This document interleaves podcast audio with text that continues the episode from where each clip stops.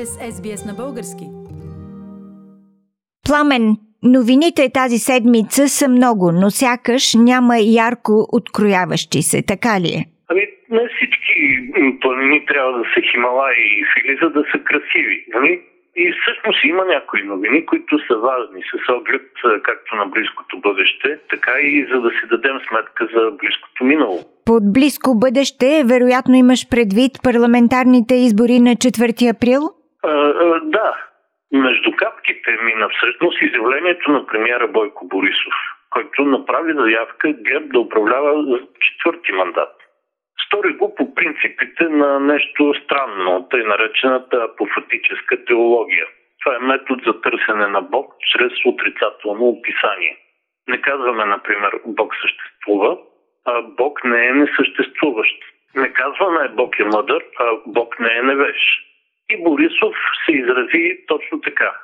Неблагоприятно развитие е сегашната коалиция да не управлява.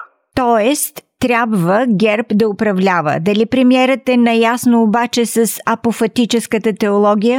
Не, съмнявам се. Според мен той направи случайно философско откритие. Но заявката за управление си е заявка. Изказването беше по повод повишения кредитен рейтинг на България от агенция Фич, а премиера добави по тази тема. Сегашната коалиция получава стабилна положителна перспектива. Неблагоприятното е идват други и спираме да говорим за това. Така ли обаче е наистина? Как мислиш? Не искам да го призная. Смятам, че ГЕРБ отдавна трябваше да потъне в политическото ни битие. Но като гледам другите кандидати за властта, Борисов май има право. Какво според теб е на БСП тогава, например? Тези дни социалистите с гордост представиха своите идеи за развитие на културата. А пък аз се оплаших от тях те просто се връщат към времето на тоталитарния режим изцяло. Тогава държавата имаше монопол в културата. Тя даваше морков, т.е. купуваше картини, издаваше книги или финансираше филми на най-преданите на режима творци, а на другите показваше тоягата. Ще умрете от глад, ако не слушат. Сега мерките на БСП са ориентирани в абсолютно същата посока. Ето това има големия проблем на социалистите. Нищо старо не са забравили и нищо ново не са научили. Пламен, а как се с добрите идеи другите партии, които се очакват да влязат в парламента? Тези други партии, или независимо дали клонят наляво или надясно, имат поне три общи недостатъка. Те са малки, т.е. нямат капацитет да управляват, нови са, нямат управленски опит, са некадърни. Това показва факта, че до сега не са лансирали никакви добри идеи за развитие на страната. За сметка на това претенциите им са огромни. Например, българите вече могат да гласуват за партията на бизнесмена Васил Бошков, който се крие в Дубай от правосъдието с 19 обвинения. Тази партия не беше регистрирана от съда на време, за да участва в изборите. Но закона наистина се оказва врата поле. Друга, вече регистрирана формация, им отстъпи, разбира и продаде своя мандат и 100% от собствените си листи.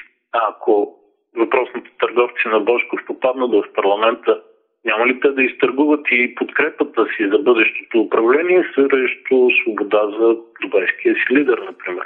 Пламен, а, ти каза, че освен към близкото бъдеще има новини от седмицата, които ни ориентират и в делата от близкото минало.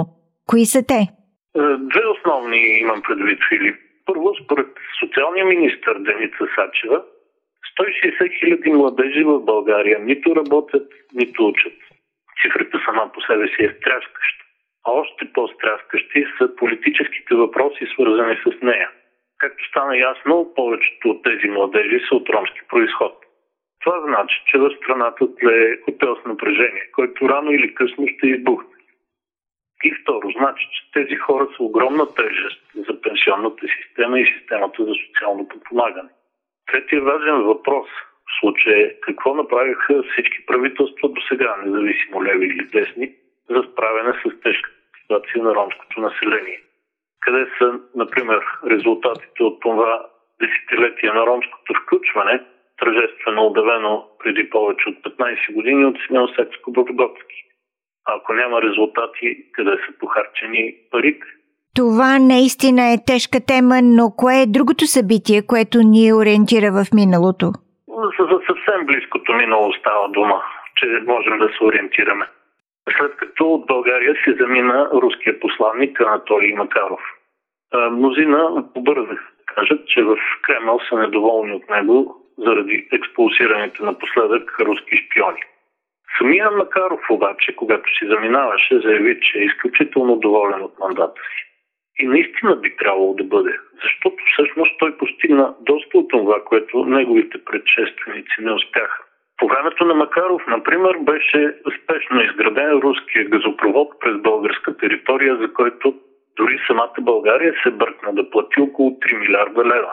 Нищо, че сега едва започнала тръбата да функционира, вече стана ясно, че транзитните такси ще са поне два пъти по-низки от очакваното. Под ръководството на посланник Макаров, президента Румен Радев, смятан за основния човек на Русия в българската политика, от маргинална фигура се превърна в център на опозиционните настроения.